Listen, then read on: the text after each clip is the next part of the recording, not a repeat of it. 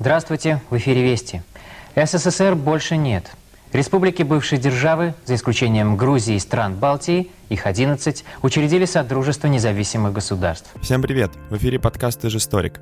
За окном 30 градусов, в Москве стоит неимоверная жара, но сегодня мы решили поговорить о далеких декабрьских днях 1991 года. Именно тогда государство под названием Союз Советских Социалистических Республик перестало существовать. Ну что, ребята, привет!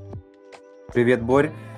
Да, тема, которую ощущает каждый на протяжении 30 лет после распада Советского Союза. И в наше время многие любят сравнивать, особенно люди, которые там не жили, сравнивать плюсы и минусы, сравнивать и говорить, что было там лучше, а сейчас хуже, или с точностью до наоборот. Так что эта тема, она животрепещет в наших жилах очень сильно.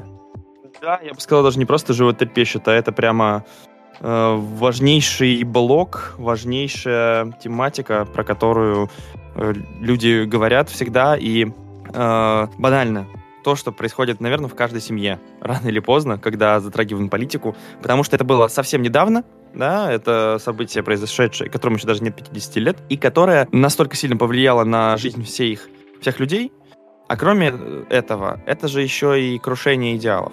Да, почему все так яро помнят и говорят про 20-й съезд партии? Да?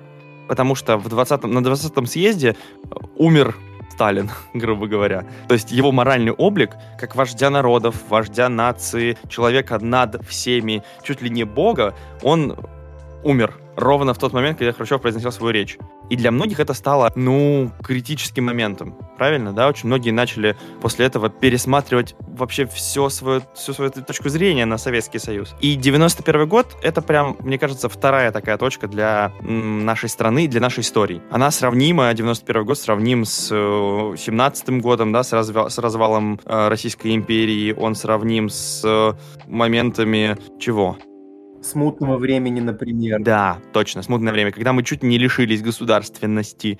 То есть это, это одна из самых кризисных точек. Кроме того, да, для многих, если, мы, если вы сейчас особенно вобьете в интернете распад Советского Союза и почитаете, там высказываются все. Назарбаев, Путин, Песков, все, кому не лень... А, Лукашенко, вот на фоне всех этих последних событий Казахстана, Беларуси и так далее, все вспоминают распад Союза. До сих пор э, это будоражит умы э, людей, поскольку исчезла страна, да, которая считалась несокрушимой. Прошла через мировую войну, вышла победителем. Особый народ, особый строй, э, уникальный случай в истории, и он в момент исчезает. Да, и как считается, что это крупнейшая геополитическая катастрофа. Вот, кстати, вот интересная точка зрения, да? Кто-то называет это катастрофой, трагедия, второе, огромная трагедия 20 века, главнейшая трагедия 20 века. Кто-то говорит, что это эм, событие, нейтральная оценка. Кто-то говорит, что это... Хотя, кстати, интересно, я вот э, про победу ни разу не слышал. То есть даже противники там, Советского Союза, Совка, не называют это какой-то победой. Да? Это вот феномен, если мы там, говорим про условное НАТО и про условный Запад, коллективный, да, то для них это тоже нехорошо. Мир стал менее устойчив, да. Я бы так э, не говорил бы сразу, потому что, по крайней мере, в тот момент, когда Советский Союз пал, а все-таки на Западе ну, радость и удовольствие кто-то от этого получил. Самый банальный пример. А, есть видеозапись, где Джордж Буш старший выступает а, перед Конгрессом, и он произносит а, свою знаменитую речь, там вот эти вот коронные слова «Коммунизм погиб», «Коммунизм is dead». И все в этот момент ликуют, аплодируют, все радуются. Так что были люди, которые очень-очень радовались. Ну, давай так. Э, важно отметить, что это, конечно, для кого-то, может быть, и было, правда, веселым и счастливым моментом. Коммунизм is dead, э, но если мы берем чуть глубже, опять же, это, по-моему, кто-то, то ли Пауэрс, то ли кто-то из Пентагона или это, собственно, из, уже сразу, сразу же из офиса НАТО, сразу же в этот момент проскальзывает момент. Эм, раньше было устройство мира двуполярным, да? То есть э, вот эта вот концепция политологическая. Мы сейчас, на самом деле, больше будем про политологию, нежели чем про историю. Итак, два мира. Мир, мир двух, был двуполярный. Была капиталистическая во главе с Америкой, да, западная точка зрения и поляр, по, полюс. И второй советский, социалистический. Это в том числе и соцблок в Европе, и страны близкие к нам, так как, как Китай, там, э, ну, Индия, наверное, нет, но вот Китай и страны Юго-Восточной Азии, которые нам симпатизировали. А в этот момент у тебя умирает главный идеологический противник. То есть теперь тебя тебе неком, неким пугать свое население. Тебе некого оставить во главе самого страшного врага. И это же стало... То есть, может быть, в момент Буш ликовал, но потом его администрации придется менять все внутреннее устройство политики. Если мы победили главного врага, он исчез. Люди начинают больше внимания уделять внутренним проблемам. Экономике, социальной сфере, э, неравенству между белыми и черными, к примеру, и так далее. И получается, что замещение не происходит. Уже современную новую Россию, да, которой Горбачев приезжает улыбает и улыбается на камеры, уже как бы врагом назвать, ну, как-то странно. Тем более, что Ельцин, который с удовольствием ездил во все эти страны и там со всеми пытался договориться, ну, то есть не враг, да, наоборот. Кроме того, о чем писали очень многие аналитики европейские. Катастрофой они называют распад Союза, потому что после себя он оставляет огромное количество маленьких государств. Я даже сейчас не беру соцблок, он там начинает распадаться чуть раньше, а вот 15 республик, которые создаются после его распада. Это же огромная головная боль. Они все слабо экономически развиты. Они все очень нестабильны. А у трех, поправьте меня, если не прав, по-моему, у трех республик есть еще и ядерное оружие. Нет, не трех. Двух. В Украине оно было, но мы потом вывезем остатки в России. Или еще где-то. У кого еще были ядерные ракеты? Не помните? Ну, в общем, собственно, остается еще ядерное оружие. То есть это большая головная боль. Собственно, об этом мы сегодня постараемся поговорить. Ну, а я сейчас предлагаю нам перейти к такому вопросу, как причины распада Советского Союза. Правильно? Да, верно. Тем не менее, главные идеи перестройки, включая на всех направлениях, политическая реформа, экономическая реформа, многонациональное государство, я протащил. Ну, я считаю, что вот то, что мы сейчас э, так обращаемся с этой реальностью, какой является наша страна, Я думаю, наши люди еще не понимают, что они лишаются страны. Страны ведь не будет. Борис Николаевич мне вчера говорит, ну не пугайте, ради бога, Югославии.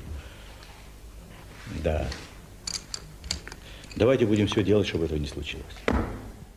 Итак, давайте пройдемся по основным причинам. Итак, э, официально распад Советского Союза у нас э, датируется 26 декабря 1991 года, э, когда СССР перестал существовать и распался на 15 независимых государств бывших советских республик.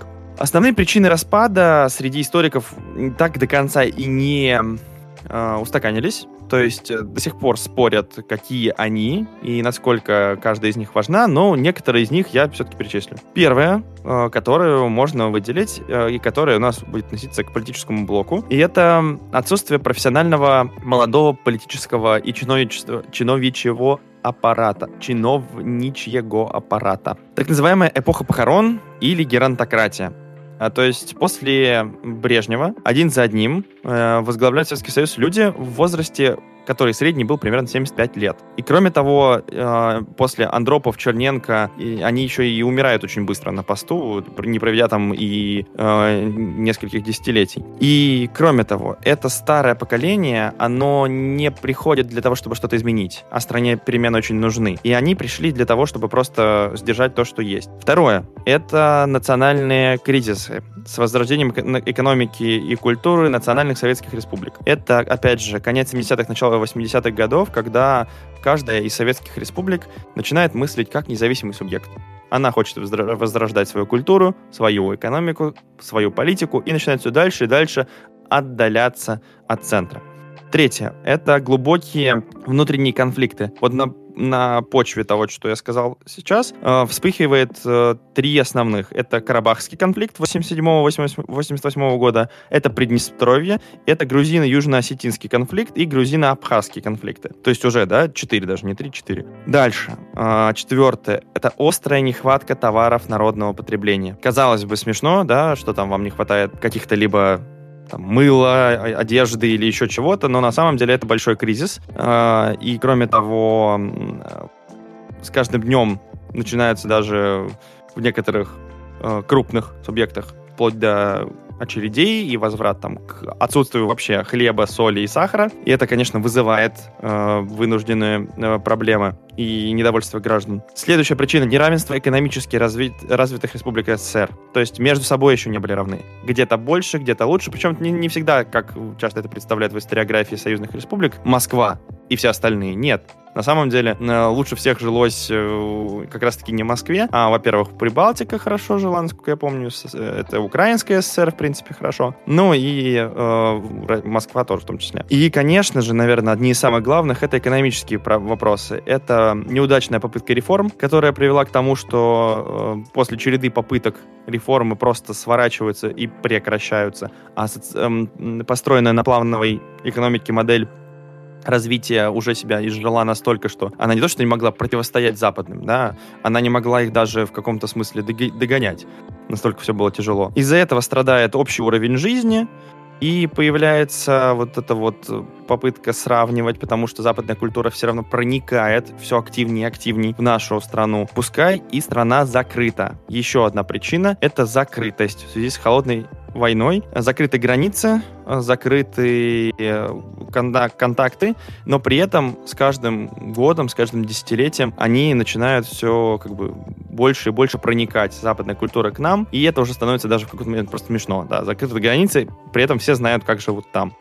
Дальше это что из важных можно выделить? В принципе, я, наверное, все-таки сторонник того, что некая деятельность ну, назовем ее подрывной со стороны европейских государств, ну, в плане со стороны даже Америки, она велась, и наверняка она в каком-то смысле повлияла. Она не ключевая, но наверняка э, эти моменты тоже были. Ну, и еще это крушение, если не простейшая причины, крушение соцблока которое начнется раньше, да, когда Советский Союз отпускает соцблок, отпускает Э, восточные европейские страны, и они становятся независимыми субъектами, и э, соцблок просто перестает в какой-то момент существовать. Ну, про причины кратко я бы сказал вот так. Если есть что добавить, самое время, ребят.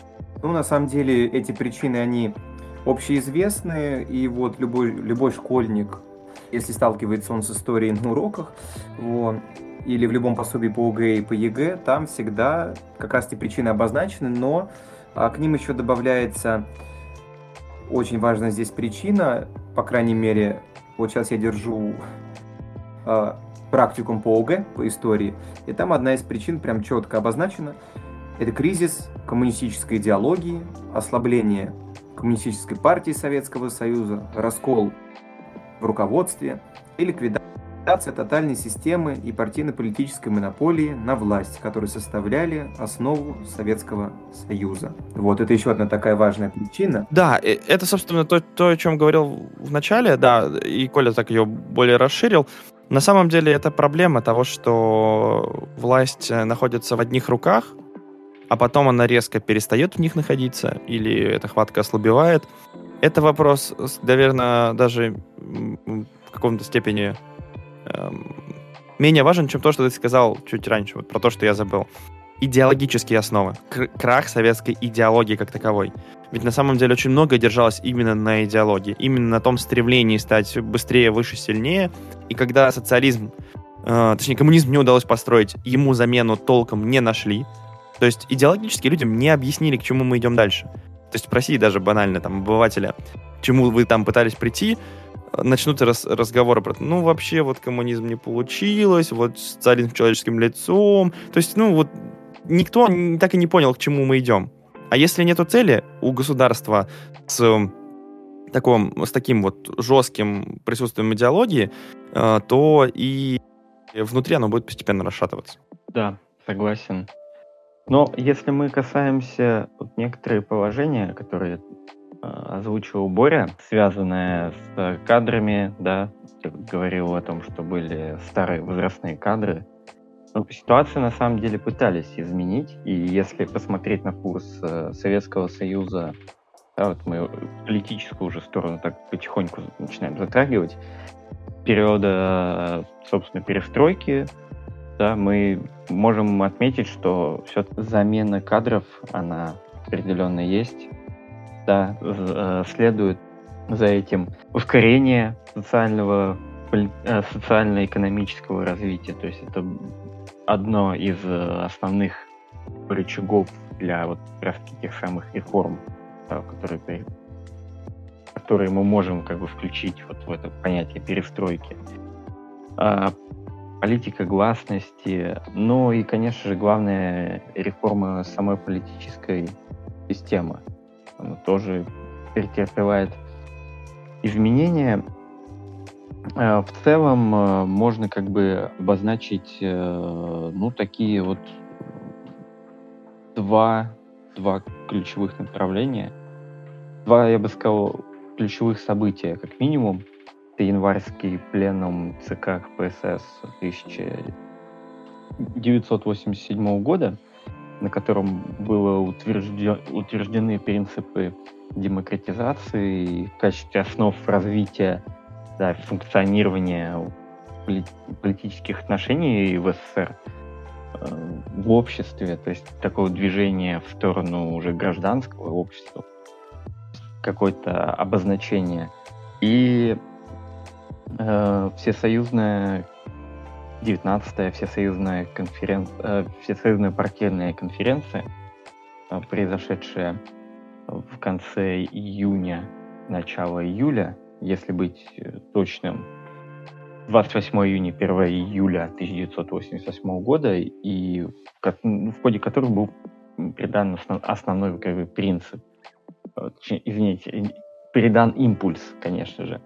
И основные направления мы можем как бы свести вот к следующим пунктам. На самом деле они довольно-таки широко известны, и ну, будет просто интересно даже сравнить, наверное, с сегодняшним положением дел, то есть как есть сегодня. Ну, давайте перечислю. Во-первых, изменения радикальные, довольно-таки, изменения избирательной системы, э, внедрение демократических принципов, установление двухуровневой системы э, высшей законодательной власти в стране, то есть у нас теперь съезд народных депутатов и Верховного Совета СССР избираемого числа депутатов съезда.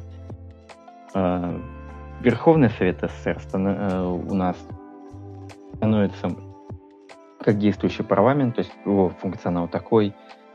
Создание нового комитета контроля правового, это комитет э, конституционного надзора. А, ну, это мы вот включаем вот как раз-таки вот в, этот, в это время перестройки. Да, э, ликвидация монопольного права на СССР, да, вот Николай говорил, да, идеологический аспект. Вот он сюда как раз-таки и попадает. То есть э, ликвидация шестой статьи э, Конституции СССР, э, которая закрепляла как бы господствующую роль партии в обществе, ну и, э, соответственно, из этого мы видим, что постепенно начинает формирование новых партий и формирование как бы многопартийной системы. Утверждение поста президента Советского Союза – это тоже такое, э, такая составная часть реформы политической системы, которая ну, направлена на такую демократизацию, да, и был избран Э, на эту должность единственный президент СССР — это Горбачев. Михаил Сергеевич. Э, и последнее, такое крупное, что можем отметить, ну, реорганизация правительства, создание комитета министров, который был подчинение э, президенту СССР. Естественно, то, что вот я перечислил, оно не, не производилось там в течение одного, двух, трех лет. То есть э, каждого вот из того, что я перечислял, у него было свой, как бы, свое время, когда это было сделано.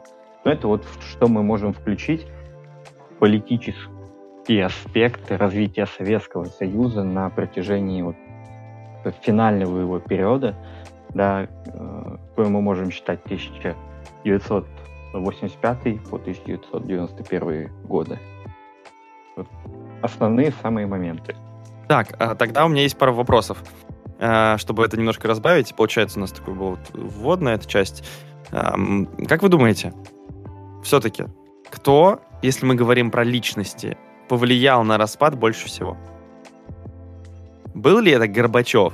Или же все-таки здесь все несколько глубже, чем это часто любят представлять? Роль личности в истории мы знаем, что она супер важна, но вот тут я бы хотел узнать, как вы думаете, все-таки, есть ли такое влияние на это или нет? Конечно, есть. Подождите, ну просто знаете, как э, это же самое простое, да? Вот человек, когда ты с кем-то говоришь про, про распад, тебе сразу тычут два человека, сразу два, два персонажа.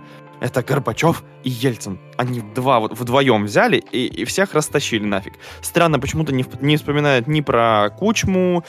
Ой, Кучма, да Кучма был еще один не вспоминает ни про, э, собственно, Лукашенко, ни про Назарбаева, э, тех, кто ни ГКЧП. Не, сразу почему-то вот эти двое. Вот Горбачев и Ельцин. Ельцин так добил, убивая у этого умирающий совет. А вот Горбачев, он вот взял и своими руками развалил. Потому что я пришел к выводу долгими путями каких-то попытки анализа все-таки, что на самом деле, если мы говорим про личности, то, конечно, каждый из них внес какой-то вклад в развал, но никто не хотел. Ну, за исключением Ельцин, наверное, уже хотел, но как бы там все, у него уже не было вариантов. Он как бы портбилет на стол положил, у него была новая Россия. А, но это не значит, что он уничтожил Союз, он его действительно добил. А Горбачев, Горбачев его не уничтожил. Да, он сделал много шагов в сторону того, чтобы э, сделать Союз другим, попытался его поменять, но далеко не он начал процесс распада. Мне кажется, это по данный момент мое личное мнение, плюс, ну, некоторые исследования, про которые я читал, что момент распада начинается еще с брежневского периода. Причем где-то вот середины. То есть это где-то даже не 80-е, не конец 70-х, э, не конец 70-х, да, а где-то вот, ну, 67-8, когда Брежнев вместо того, чтобы заняться реформами, которыми, которые ему предлагали, он сконцентрировался на потреблении. Если мы посмотрим, да, на, даже там на опросы, мнения наших бабушек, дедушек и так далее, они вам скажут, что вот, эти, вот этот промежуток с середины 60 даже не, не середины, а ближе там, к началу 70-х, это прям очень хорошее, классное время. Все хорошо появляется много разных предметов и возможностей для потребления, да, э, стабильность вот это вот затихающая. И во главе этого всего Брежнев, который попытался в реформы, не получилось, и который сделал много экономических мне кажется, ошибок. И одна из них, которую ему часто приписывают в современных исследованиях, это вопрос э, с построением, начало построения сырьевой экономики. Ведь именно при Брежневе э, мы переходим на то, что у нас ресурсы играют одну из очень важных частей в бюджете. На продажа нефти, который это активно начинается именно с этого времени, и полезных ископаемых начинается как раз-таки с брежневского периода. Это приносит огромные дивиденды и денежные потоки, но при этом это негативно сказывается на промышленности которая не успевает. И которая... Зачем? В принципе, я могу понять логику. Ну вот давайте даже с вами представим. Вот мы с вами во главе какой-нибудь компании. И вот нам говорят, ребята, смотрите, вы можете получать деньги из воздуха. Просто вот делайте три простых шага, и у вас будут деньги. Неужели мы с вами такие, ну это, конечно, хорошо, но давайте мы будем заморачиваться, тратить деньги на науку, разрабатывать какие-то новые возможности, новые предприятия, их модернизировать, когда можно деньги из земли получать. Ну, серьезно. Можно по-другому делать. Можно получать деньги из земли, инвестировать их в науку. Но вообще я согласен с Борей насчет того, что э, Брежневский период, он стал таким моментом такого своеобразного невозврата, мне кажется, одной из ключевых, ну, для меня лично точек, когда это вот действительно было, это отмена фактически косыгинских реформ. Да, да. Провал косыгинской реформы, особенно мы можем вспомнить пару ментальных, э, э, ну, пару экспериментов, которые там были, очень круто себя показавшие. И фактически отказ от нее это вот стало действительно одним из таких, одним из я отмечу, поворотных моментов. Ну, знаете, ребят, э, вклинюсь немножко в разговор. А, первое. Считают многие точка отсчета распада Советского Союза именно в политической сфере как раз то, с чего Борь-то и начал, это 20-й съезд 1956 год, когда Хрущев выступил и развенчал, скажем так, культ личности Сталина, потому что ведущая идеология, ведущие принципы были подвергнуты жесткой критике – кто-то считает, что именно все с этого началось, потому что потом этот 20-й съезд, он больно ударил по всем остальным сферам жизни Советского Союза. Вот эта десталинизация порой очень-очень какая-то странная, очень навязчивая. Самый банальный пример. Э, Сталинградскую битву переименовали в битву на Волге. Э, Сталин ничего не делал, а вот Хрущев, который там был при, ну, э, от военного совета, как, он там находился под Сталинградом. Там генерал был, насколько я помню. То, о, да, ну он был, ну сам он обороной не командовал, он был от военного совета как бы вот таким наблюдателем своего рода, координатором. Вон, но что якобы он сыграл ведущую роль там, в этой победе и так далее. Вот потом тело Сталина вынесли из э, мавзолея в 61 году, Сталинград передали в Волгоград, там много всего этого интересного было. Кто-то считает это точка отсчета. Потом те экономические реформы, про которые вы говорили, второе, реформа Косыгина, 65 год, ну, они провалились не случайно потому что Косыгин, он выстраивал работу всех предприятий на рентабельности, то есть предприятие является прекрасным, дает высокие показатели только в том случае, если оно не только произвело там 10 тысяч тракторов, но и продало их. Это очень важный момент, потому что до этого предприятия соревновались именно по количеству создания товара. Кто сколько машин произведет, кто сколько хлеба произведет и так далее. Кто больше, тот и молодец. А уж государство, оно само распределит, куда и чего. А сейчас Косыгин, он идет вот по этому пути. Нет, ребята, предприятие должно само не только создать, но и продать. Само должно найти поставщиков, должно само найти место сбыта и так далее. Предприятие должно действовать само. И здесь а, случается то, что противоречит экономической основе Советского Союза, именно вот даже и идеологической уж в том числе. Начинается безработица, потому что, чтобы повысить производительность труда на предприятии, начинают сокращать рабочих на тех самых экспериментальных предприятиях. Там вот, например, в совхозе в Казахстане, там знаменитым экспериментальным, начинают рабочих сокращать. А мы же говорим, что в Советском Союзе нет безработицы. Как так? А мы тут рабочих сокращаем. Плохо дело. Да, кстати, это интересная вещь. Ну, давайте мы с экономикой чуть повременим. У нас будет отдельный блок. Не, я говорю, я не закончил. Это, это просто я как бы ответил, парирую. И далее продолжая. Вот вы все про Брежнева. Ну, на самом деле, кстати, касательно Брежнева. Эпохой застоя, эпохой застоя назвал период правления Брежнева именно Горбачев, надо отметить, в 1985 году. Он назвал это эпохой застоя. И назвал, как считают некоторые, опять же, назвал в сугубо своих политических целях, чтобы показать, вот до меня было все плохо, был застой, ничего хорошего, но вот пришел я, я начинаю преобразование, застоя не будет, мы будем двигаться в другом направлении, все будет хорошо и так далее. Это, вот это слово, оно связано немножко с популизмом политическим. И четвертый момент тоже очень важный. Вот вы говорили про Брежнева, что он вот закрутил.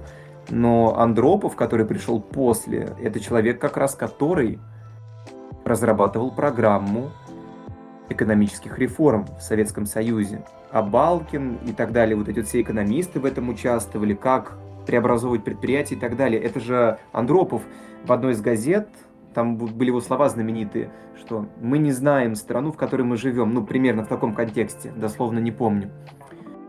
То есть и до Горбачева были люди, которые пытались, но просто Андропов он умер слишком быстро. Вот, вот можно я здесь паузу твою возьму, просто чтобы э, не уходить далеко. Это то, о чем я говорил. Брежнев э, начинает эпоху, э, как это, период смертей, да, эпоха смертей или э, геронтократия. Они, может быть, и хотели бы провести реформы, но ни Черненко, ни Андропов, у них уже и физических сил на это не было, эмоциональных и так далее. Но и возраст уже не позволяет их не то что э, начать э, и не то что закончить, а даже фактически посмотреть, как они проводиться будут и контролировать их. У них уже на это просто сил нету и времени. И поэтому, да, череда еще и смертей на посту, очень быстро они сменяют друг друга. Это же все из одной корзины. И Горбачев, он приходит, мне кажется, в тот момент, когда уже все. То есть, возможно, у него были возможности спасти. Хотя я очень сомневаюсь. Но проблема именно в том, что спасать было бы что. А экономику уже спасать в тот момент было крайне тяжело.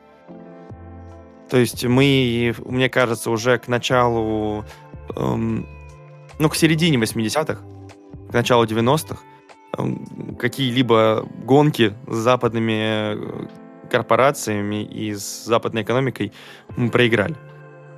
Если так, опять же, это немножко эмоционально в плане проиграли, это не совсем правильно, но поставить даже уровни, уровни доходов и уровни потребления в, в странах соцблока и в странах там Советского, в республиках Советского Союза с европейскими или американскими практически нельзя. При том, что, да, у нас в свое время был и автопром, и крупные предприятия. Плюс одна, один большой момент. То, что у нас э, очень много вещей, которые ну, можно и нужно было бы модернизировать. И те вот идеи, про которые ты говоришь, там, Андропов, они же начинались, но не, довод, не доводились до конца. Опять же, да, вопрос, или почему это было так? Почему многие хорошие задумки так до конца и не добрались? Вряд ли это Горбачев все свернул. Ну, понятно, что не только Горбачев, как я сказал, а все процессы имеют свое начало. Горбачев — это человек, который своего рода обнажил эти процессы, стал их катализатором, продвинул эти процессы. Вот все, поспособствовал, чтобы они расширялись, просто подкинул дров, я бы так сказал. Но подкинул как бы по инициативе. Но понятно, что не только он. Никогда не надо все сваливать чисто на него, что вот он один. Окружение играет роль, важную роль. Это значит уже варилось в умах Политбюро, в рядах Центрального комитета партии и так далее. Есть, потому что здесь очень просто можно ответить. Когда Хрущев пытался вводить какие-то нововведения, и причем не совсем последовательно, его же сместили в 1964 году. Ему в партии быстро указали место и сказали, что-то ты не так делаешь, Никита Сергеевич, знаешь, что ты это. То туда, то сюда, что-то непонятно, что ты хочешь, какие поэтому, знаешь, все, уходи на пенсию, если что. Вот. А то ты сейчас дров наломаешь, и не ровен час страна рухнет. Вот и все. А вот Горбачеву уже никто сказать так не смог. Политбюро. Его уже никто сместить не смог. Значит, все его соратники, ну, как минимум, нейтрально относились к его взглядам и к курсу, который проводился. Вот и все. Знаешь, да, а мне кажется, что не только нейтрально, а скорее это вот позиция, которая им было удобно. Они же жили хорошо, да, то есть при, при Брежневе номенклатура стала жить хорошо, а в дальнейшем при Горбачеве это все, в принципе, сохраняется плюс-минус. И зачем что-то менять, если тебе лично живется хорошо? Э, это еще, да, это, это, мне кажется, история, которая затрагивает сразу много сфер. Это и крах той самой идеологии. То есть в номенклатуру советскую, в руководящую партийную верхушку проникают абсолютно капиталистические идеи о собственном удобстве, о собственном благе и благе своей семьи, своих детей и так далее. То есть рыба гниет с головы, и при этом с телевизоров нам рассказывали про советскую мечту, про советскую идеологию, да, все оставалось. То есть, опять же, уже в 80-е годы э, мы, получаемся, были такой красивой оболочкой, социалистической оболочкой, внутри при этом начинались процессы разложения и, гни и гниения. Я думаю, что мало кто верил уже да, в идеи, которые сами пропагандировали с экранов. И это очень хорошо отражается в интервью. Сейчас я, да, один момент. Э, недавно умер диктор э, гостелерадио советского. К сожалению, у меня вылетела его фамилия. Ну, это легко сейчас найти будет в интернете, нагуглить. Про него писали все, кого э, там я хорошо знаю. И, и Парфенов про него вспоминал, делал с ним про него небольшой выпуск, и там Познер. И вот э, этот мужчина в интервью говорил, что я же понимал, что я выхожу в эфир там в одно и то же время, говорю одни и те же слова, и рассказывая про... А? Игорь я, конечно, перебью. Да-да-да, Игорь Кириллов, Игорь да. Кириллов. И, собственно, он, он говорит, я же все это понимал, но мы уже тогда верили, понимали, что это все лишь образ, который мы создаем. То есть уже даже у людей было бы это понимание, но все еще оно зиждилось внутри этой системы, которая постепенно расслаивалась. И мне кажется, политический блок, о котором, о котором мы здесь говорим, он э, иллюстрирует э, распад СССР лучше всего. Да, вот это гниение внутри. Распад политической сферы прежде всего. Ну тогда, Борь, а, я предлагаю, знаешь, к чему сейчас обратиться? Эта причина политическая распада Советского Союза, она очень будет понятна нашим слушателям, если мы обратимся к сравнению с современной российской политической системой, ну потому что э, тут просто такой момент – в наше время полно людей, которые недовольны современной политической системой, хотя никакого проклятого Советского Союза уже нет, никаких чекистов, красных знамен, ничего уже вроде нет. 30 лет, как уже, выросло целое поколение без Советского Союза, но при этом недовольны э, свободной конституцией, политической системы, где есть свобода выбора, многопартийность и прочее, и прочее, и прочее, чего не было в проклятом Советском Союзе. Как же так? Неужели в Советском Союзе было лучше? Или мы ступили не на тот путь, приняли не тот опыт? Что случилось? С современностью сложнее. Да, у нас тут есть задумка сравнить, э, что было тогда. Мы представили вам некоторую, э, некоторые области э, того, как было тогда, что есть сейчас. Ну что, я хочу вам сказать здесь по поводу современности, что так или иначе Советский Союз, он оставил огромный отпечаток в, на современной России. Очень многие моменты, они до сих пор э, остаются. Даже банальный пример, наш президент э, на очень многих современных э, его пресс-конференциях или же там интервью пытается все время апеллировать к тому времени, апеллировать к тем лидерам, начиная от Ельцина и заканчивая Лениным, который заложил бомбу в, сос- в основание Союза и так далее. Соответственно, от, уйти от сравнений мы никуда не можем. Современная Россия, она, э, конечно, другая. При этом проблема современной России, как я считаю, и как считают многие политологи, строится на том, что мы э, остались в переходной фазе. Ту фазу, которую Ельцин начинает по демократизации и ухода от социализма в сторону э, модели европейской демократии, именно европейской, не американской, именно европейской, она не завершилась, она осталась половинчатая и власть вернулась на круги, э, конечно, не советские, но очень близкие к ним. То есть э, при всех эм, внешних фактах, да, что у нас это президентская, у нас президентская республика, где власть президента очень большая, при этом парламент он есть, он действует, но он не идет на яркий протест с решением президента. Он скорее такой вот орган, который ему всячески помогает. При этом у нас все сложнее. Так же, как и в советское время, у нас есть очень много э, внутри сфер влияния.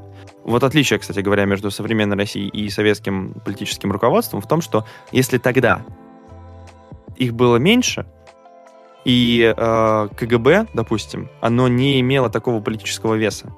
Это были важные, важная сфера, но они все равно держались особнячком. То сейчас у нас очень много зон влияния это не только да, руководители республик, и не столько руководители республик, как это было в советское время при крушении, да, мы знаем, что очень важную роль сыграют именно лидеры национальных республик.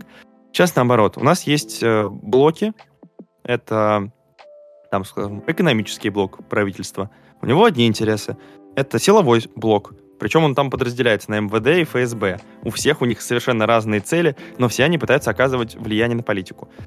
Это блок эм, как бы их так назвать красиво? Это блок э, ближнего окружения президента, э, в который входят очень разные люди, начиная от э, представителей ельцинской семьи, которые там входили раньше, сейчас уже меньше, но заканчивая многими экономическими э, лидерами по типу Сечина, э, по типу Германа Грефа, к примеру, и э, Ротенбергов, Ковальчуков, который держит Банк России и так далее. То есть очень много точек, которые оказывают влияние на политическую систему. И до конца исследователи так и не сходятся в моменте, кто мы такие и к чему мы пришли. Но сходятся к тому, что мы вернулись к такому образцу советского, советского руководства.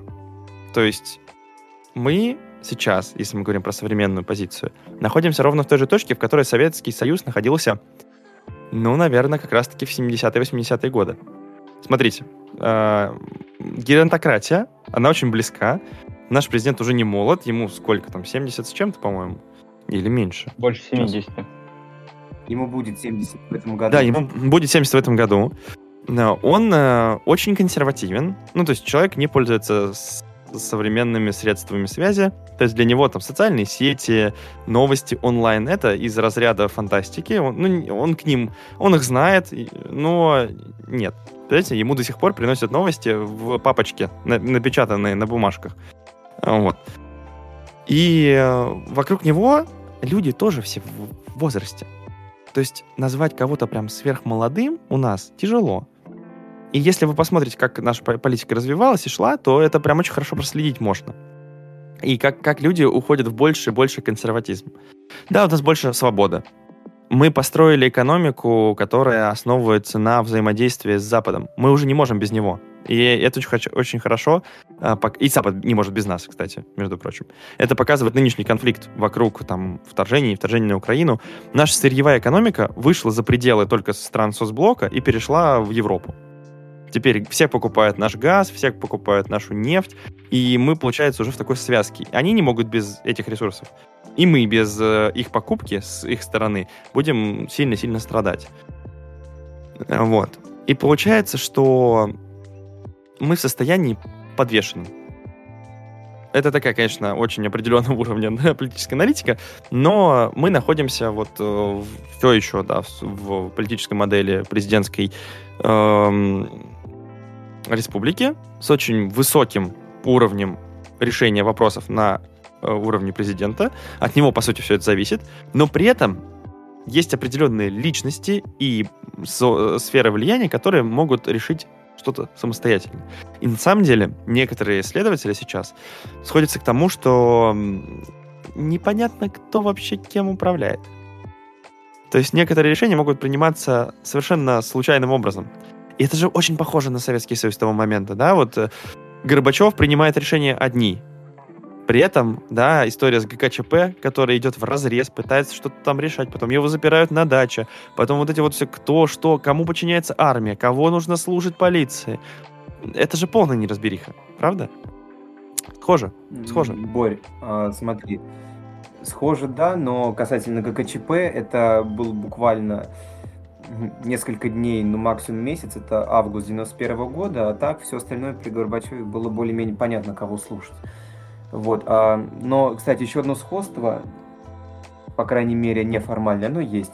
Вот а, Серег говорил про шестую статью Конституции Советского Союза, руководящая роль коммунистической партии. У нас, конечно, такой статьи нет, но по факту, по факту, а, если мы посмотрим динамику выборов, начиная вот с середины нулевых годов, то лидирующая партия только одна, всегда. Это «Единая Россия». И ни для кого не секрет, по крайней мере, средств массовой информации, что за эту партию заставляют голосовать, особенно бюджетников, ни для кого это не секрет. А, и многие-многие вбросы на выборах, карусели, все эти схемы, они отработаны и так далее. Поэтому это тоже сходство. Одна ведущая партия власти, и, кстати, в парламенте, которая занимает наибольшее количество мест, поэтому даже если все партии, которые сидят в Государственной Думе, будут против какого-то законопроекта, они не смогут набрать нужного количества голосов, чтобы не пропустить этот законопроект. Вот и все. Если партия власти поднимет руки, законопроект пойдет в любом случае. Даже если ЛДПР, КПРФ и прочие ребята будут против. Так что это очень большое сходство, кстати, очень большое. Да, я с тобой согласен, но тут важно заметить, что все-таки очень важные моменты да, реальности и моменты образности, э, не образности даже, а внешних факторов. То есть все-таки при том, что мы очень похожи, да, с тем, с доминирующей ролью партии, но, во-первых, Единая Россия с каждым если мы на реальный результат смотрим, это их все-таки можно так или иначе отследить, она меньше и меньше набирает. И есть альтернатива. И эта альтернатива в виде там КПРФ, особенно сейчас, она пытается кусаться. Последние результаты выборов как раз-таки эту тенденцию очень хорошо демонстрируют, что меняет положение. Да, у нас, конечно, управляемая демократия, никто не спорит, но а, это все-таки демократия. И партии, какими бы, какими бы они не были ручными, когда им нужно и когда они почувствуют слабость, они начнут кусаться. И я что делал, пыталась, пыталась сделать КПРФ, за что, кстати, получила по шапке, и неизвестно, что с ними будет. Но а тогда в Советском, в Советском Союзе этого же не было. Даже вот в эти самые последние годы, ну, не, нету конкуренции никакой. Даже теоретической. Даже когда ты почувствуешь слабость, слабость своего противника. Нет. Ну, Борь, здесь опять же могу парировать. Ты сам, ты сам сказал про последние годы советской власти. Конец 80-х годов такой орган был. Это Совет народных депутатов, куда входили как раз, как раз не только представители коммунистической партии, там как раз курс был нацелен на обратное, что должно войти как можно больше людей, далеких от партии, независимых, общественных деятелей. Там было это прям жестко, там даже была градация на количество, сколько должно быть людей от партии, сколько должно быть людей вне партии, чтобы, как говорится, решения принимались соответствующие. И там как раз внутри Совет народных депутатов, если ты откроешь их заседание, самый простой пример, тут Сахаров какой-нибудь, ну, в любом учебнике общественного знания сейчас его печатают, это э, тот самый человек, который участвовал в создании термоядерной бомбы, который э, потом был диссидентом, э, который был под надзором КГБ, и который потом, его Горбачев реабилитировал, и он был в Совете депутатов, и он там выступал порой с такими речами, и самое страшное там было, вот ты говоришь, нет альтернативы, его затыкали в прямом смысле.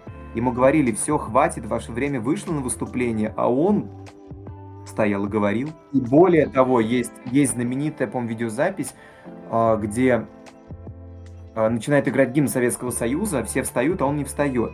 Публично, демонстративно. Это тоже говорит о многом. Ты попробуй в Госдуме, когда играет гимн Российской Федерации, чтобы кто-то не встал. Я думаю, он недолго там просидит. Так что да, я, я согласен, кстати, это, в принципе, вариант, да. Но тут, э, мы, знаешь, в чем может быть ошибкой, за что нас могут укусить и правильно сделают?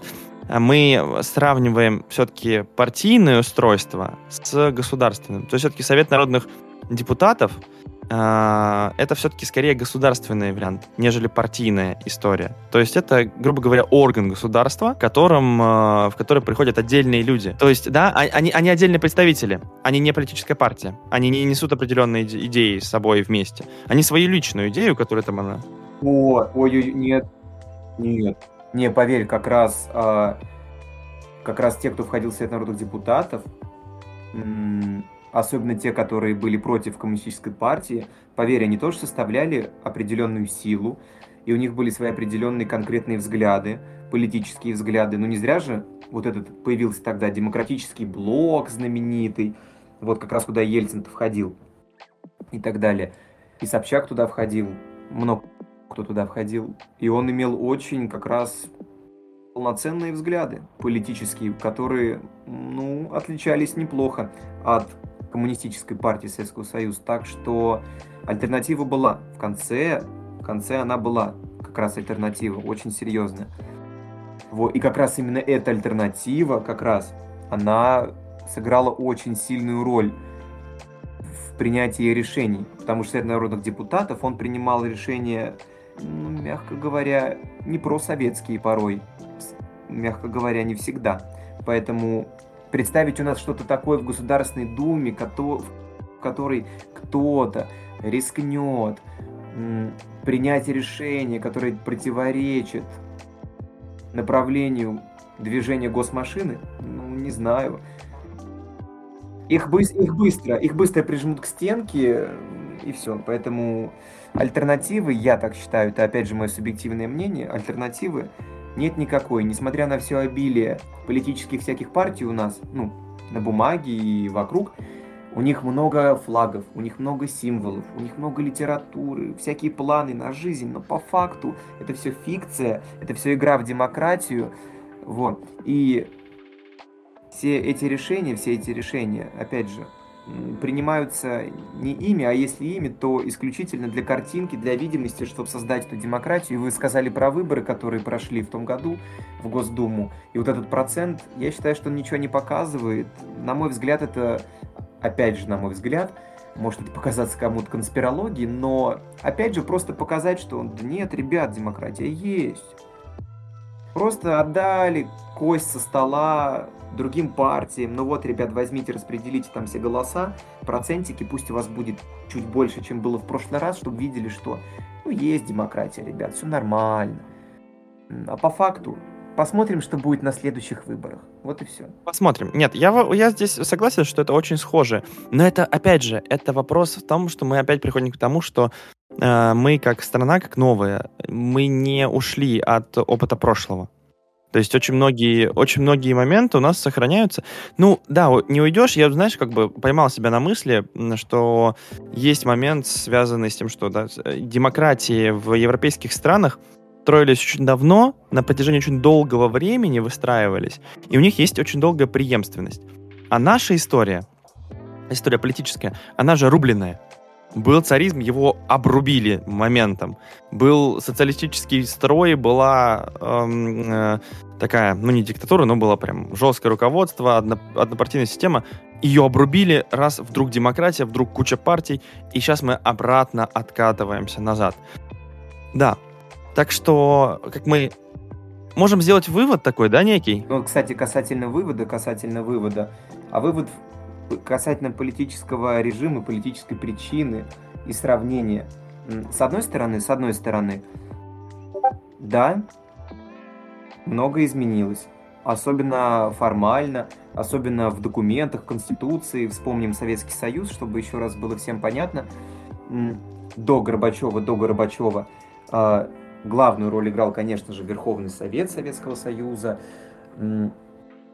Э, который делился там на две части. Совет национальности и Совет Союза. У нас сейчас есть федеральное собрание, оно делится на Государственную Думу и Совет Федерации. Ну и потом далее была вертикаль, шли органы ниже, как и сейчас у нас в регионах, так и тогда в Советском Союзе, в республиках тоже были свои законодательные исполнительные органы. Все это было. Но, как мы видим, как мы видим, несмотря на все эти формальные отличия в названиях, ну, кстати, не только в названиях, потому что вот когда был Совет народных депутатов, этот орган функционировал, конечно, не так, как Верховный Совет, уже немножко по-другому. Вот именно такие организационные, структурные вещи, конечно, отличаются, безусловно. А, а вот вещи по факту некоторые очень схожи. Ну и опять же, последняя вещь, которая отличается, тогда была одна партия, Коммунистическая партия сейчас их много партий, а вот теперь по факту. По факту, что тогда была одна правящая партия, руководящая роль, которая была закреплена в Конституции. Что сейчас? Конечно, ее роль не закреплена в Конституции, но все знают, кто здесь главный. Как говорится, кто платит, тот и песенку заказывает. Да, но и при этом можно сказать, что главным все равно да, был, была личность во главе Советского Союза одна, которая руководила и решала. И есть она сейчас, которая руководит и решает. То есть, в принципе, мы, э, ну, на то мы и страна правоприемница, который в себе это все концентрирует. Ну что, э, это был блог про политику. Я думаю, что, возможно, мы будем затрагивать еще в будущем. Можно несколько обрисовать картину, что, что вас ждет дальше. Дальше у нас ждет э, блоки про э, экономику, культуру, про социальную, социальные причины распада, и завершаем мы это все идеологическим блоком, про который будем конкретно говорить в следующих наших подкастах я бы все-таки сделал ключевое резюме всего того, о чем мы начали с вами говорить. Итак, Союз распался, это факт, от него мы никуда не уйдем. Распался он, как мы видим, по огромному количеству причин, которые до сих пор нельзя э, прямо так вот четко свести к трем, четырем, пяти даже, да. Э, у всех тех, кто пытается этим заниматься, есть много точек зрения, и нам еще далеко до того, чтобы прийти к единой точке зрения. И еще один момент, мне кажется важным сказать, что этот процесс, он еще идет, мне кажется. Мы все-таки его еще переживаем. Он еще проходит через нас, поэтому с исторической точки зрения он не считается завершенным. Согласны с этим? Почему бы и нет? А, хм, любой процесс имеет свои последствия. Может быть, мы просто ощущаем на себе эти последствия. А, но что остается важным, любой процесс даже если мне 50 лет, это сугубо мое мнение, имеем полное право его изучать точно так же, как я имею право изучать то, что произошло вчера. Хм. Имею полное право, потому что это уже ушедший день, я его не могу изменить, перевернуть.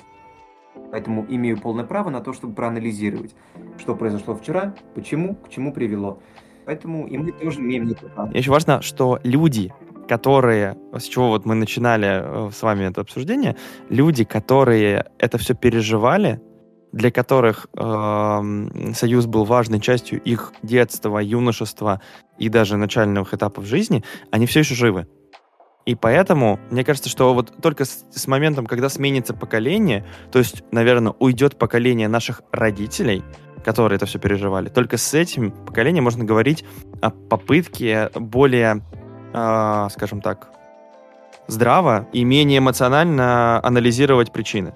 Можно будет вот именно в этот момент, как вам кажется? Ну, знаешь, а, Борь, я бы сказал просто менее эмоционально. Так они, да тоже здравы все это. И наоборот, кстати, они более здравы, чем мы могут а, проанализировать. Почему? Потому что им есть с чем сравнивать. Это очень важно. Есть с чем сравнивать. Вот. А мы не можем уже сравнить. Мы выросли позже. Для нас это эхо. Нам это рассказывали бабушки, дедушки, мамы и папы, фильмы, музыка. Но мы не жили там. Мы не варились в той системе координат, поэтому нам это сейчас понять намного трудней. А им как раз нет. Поэтому, наоборот, то, что они все еще живы и хорошо, мы любим наших родителей, наших бабушек, дедушек, наоборот, а, из их уст мы можем до сих пор много чего интересного узнать об этой эпохе.